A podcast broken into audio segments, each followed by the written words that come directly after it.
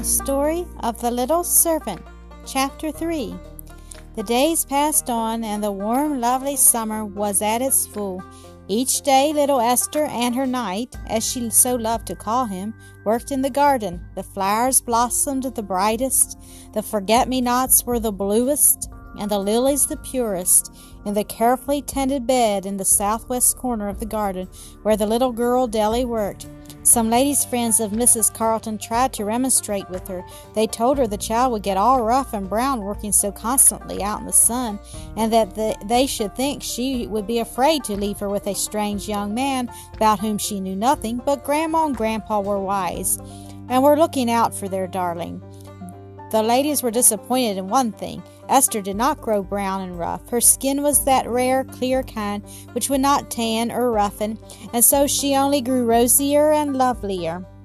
It was a very hot day, and Esther had been left with Sarah while Mr. and Mrs. Carleton went out to dine. She wandered about from window to window and out on the porch, but everything was uninteresting, and it was so hot everywhere. She wished she was out under that cool maple with Robert. She knew she would have a good time. The house was dull without Grandma, and Sarah was down in the kitchen ironing. Sarah had told her not to go out of the house until it grew cooler. If Sarah only knew how beautiful it was under that tree, she would let her go. She decided to go down to the kitchen and ask her.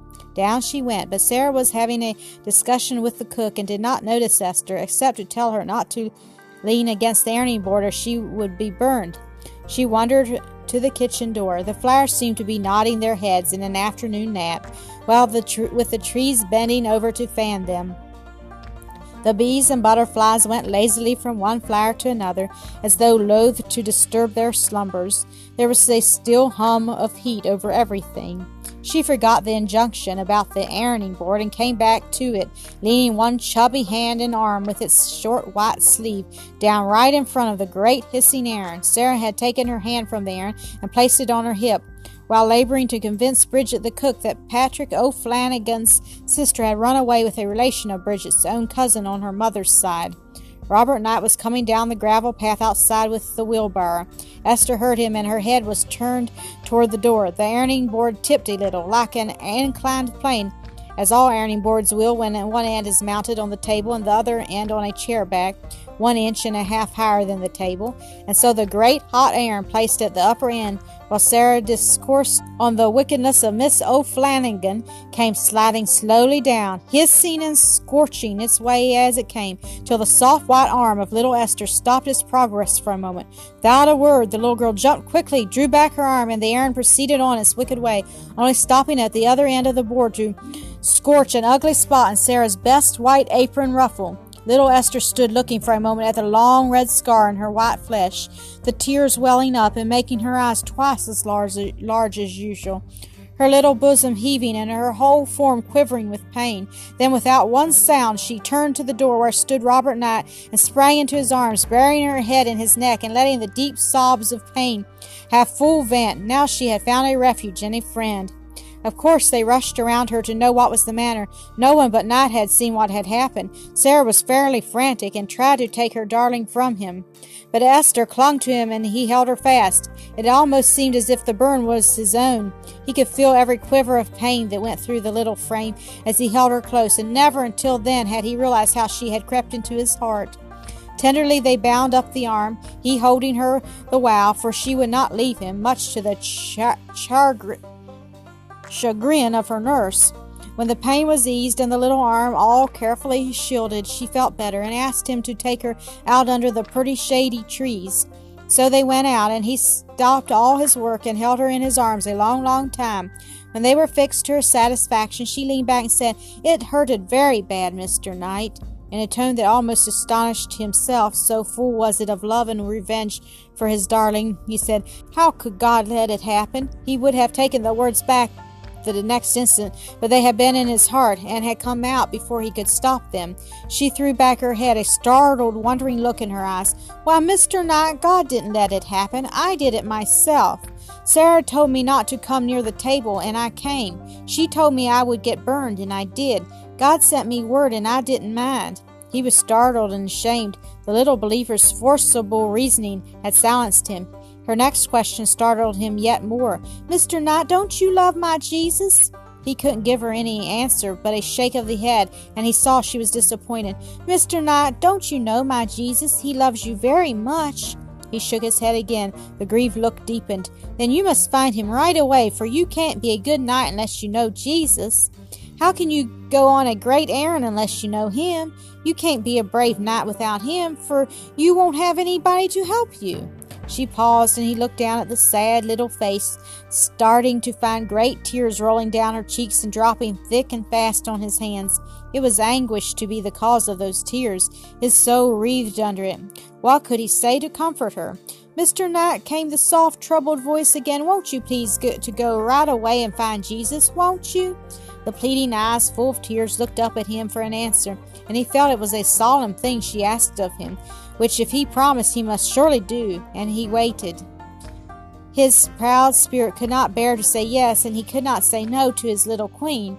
They heard the distant grind of the carriage wheels as they turned into the gravel driveway, and Esther put up the little well hand and touched him softly on the cheek. Won't you please, Mr. Knight? Yes, I will, he said earnestly, and bent over and kissed the bright curl that had strayed out on the breast of his rough coat.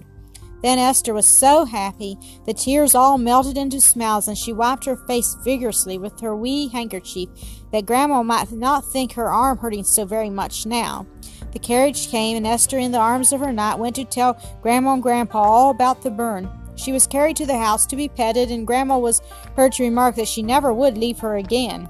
Robert Knight went to his room and set himself to his strange task to find God. This was solemn business. It was not merely his promise to Esther that had stirred his heart to the depths this afternoon. God's Spirit had been striving with him for some time. The weeks of contact with the lovely life of this trusted little servant of Jesus had softened his heart and set him to thinking. He took up the Bible that had lain untouched on the stand in his room ever since he came there. As he opened it, there rushed over him the feeling that he was coming into the presence of the great God, and a sense of his unworthy life filled him with shame. His whole past stood out before him and seemed hateful when he thought that the pure eyes of God were looking upon it. It seemed a hopeless undertaking, this trying to make peace with an angry God, and he felt like giving up all effort. But little Esther's troubled face came to his mind, and he remembered he had promised. Back again to his life he went and searched carefully through every detail to see if by any possibility he might find something that would justify him in the eyes of God. He remembered the unkept promise to his dying mother, and fell on his knees beside the chair, crying, Oh God, forgive me! I am very wicked. Forgive me and save me, for Jesus' sake. Over and over again he sent up the same petition, till worn out by the excitement, he leaned his head against the little table to steady and close his eyes. There floated through his brain a picture. He saw himself, a little boy again, sitting beside his mother in the dim twilight of a Sabbath afternoon, the last faint sunbeam glancing through the stained glass windows of the great dark church and throwing a glimmer over the white communion table with its high, stately silver. The sound of a sweet hymn had just died away, and the gentle voice of the white haired minister was speaking these words Him that cometh to me I will in no wise cast out. It was a verse his mother had taught him long before, and he remembered the sense of satisfaction which had filled him that afternoon that the minister had used the, his verse. But no clear idea of the meaning of those words had entered his mind then. Now he began to realize what they meant. It was a promise from God that he would receive him. Him that cometh, he slowly repeated. Why, I have come already, and he must have received me, for he ha- has promised. But oh, what shall I do with my wicked, wasted life? It is just filled with sin from beginning to end. Then, like an answer to this earnest cry from his awkward soul, came another verse from his childhood memories, and he blessed his mother who had taught him the precious words The blood of Jesus Christ, his Son, cleanseth us from all sin. Yes, he had known that verse a long time. Why had it never brought him such joy as it brought now? But then he had never before realized what an awful sinner he was. He had often, with his wild companions, sneered at that very verse, at the idea that the blood of Jesus could help any man, but now he felt a blessed relief in the thought that Jesus would bear all the burden of the terrible load he had just begun to see had been upon him for years. With his head still bowed, he knelt there a long time, trying to tell Jesus all that was in his heart the humiliation, the sense of sin, sorrow and the overwhelming thankfulness that Christ was willing to save such as he. Did you find him? whispered Esther in the garden the next morning while Grandma and Mrs. Senator Brownlee went around amongst the flowers.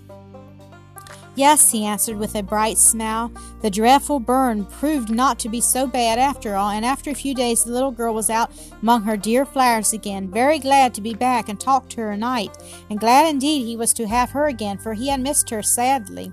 And then soon came Esther's birthday, and she had a party nine little girls and ten little boys. They came, their faces shining with expectation of a good time. How pretty they looked in their dainty dresses and bright sashes flying about among the trees. Madam Bird, just hatching her second brood, sat and watched them and thought with a passing bird sigh, how many, many lovely nests all those sashes would make if they were only raveled out. Out under the great elm at the upper end of the lawn, Robert Knight was fixing something about the swing, and around him stood Frankie Elbright, Minnie Haney, George Forbes, and Esther. Little mites they were, with such baby faces, but you should have heard them talk. I've got a cousin lives in Boston, said Minnie Hanson with an important little air. And she's got a great big doll, as big she is, and it talks and walks and does everything. Oh, that's nothing, said Georgie Forbes. My papa knows the president, and he swung his little kilts back and forth and gave a very short jump in the air. Presidents ain't as big as kings, said Frankie Elbright. My papa saw a king once. There ain't anybody bigger than kings. Esther had stood very quiet, watching her little guesses, but now she said in a positive tone, Yes, there is. God is bigger than anyone else, and my mamma is in heaven, where she sees him every day, and I'm his little servant. A queer little hush fell over the baby group, and Georgie Forbes stopped jumping for full half a minute. Robert Knight drew the back of his hand across his eyes before he could see to tie the last knot of the big rope. But the happy little party was over at last. The summer passed away. Esther's bright flowers sighed and died, except for a few red mitten geraniums that she helped transplant to the conservatory, and the brilliant autumn came.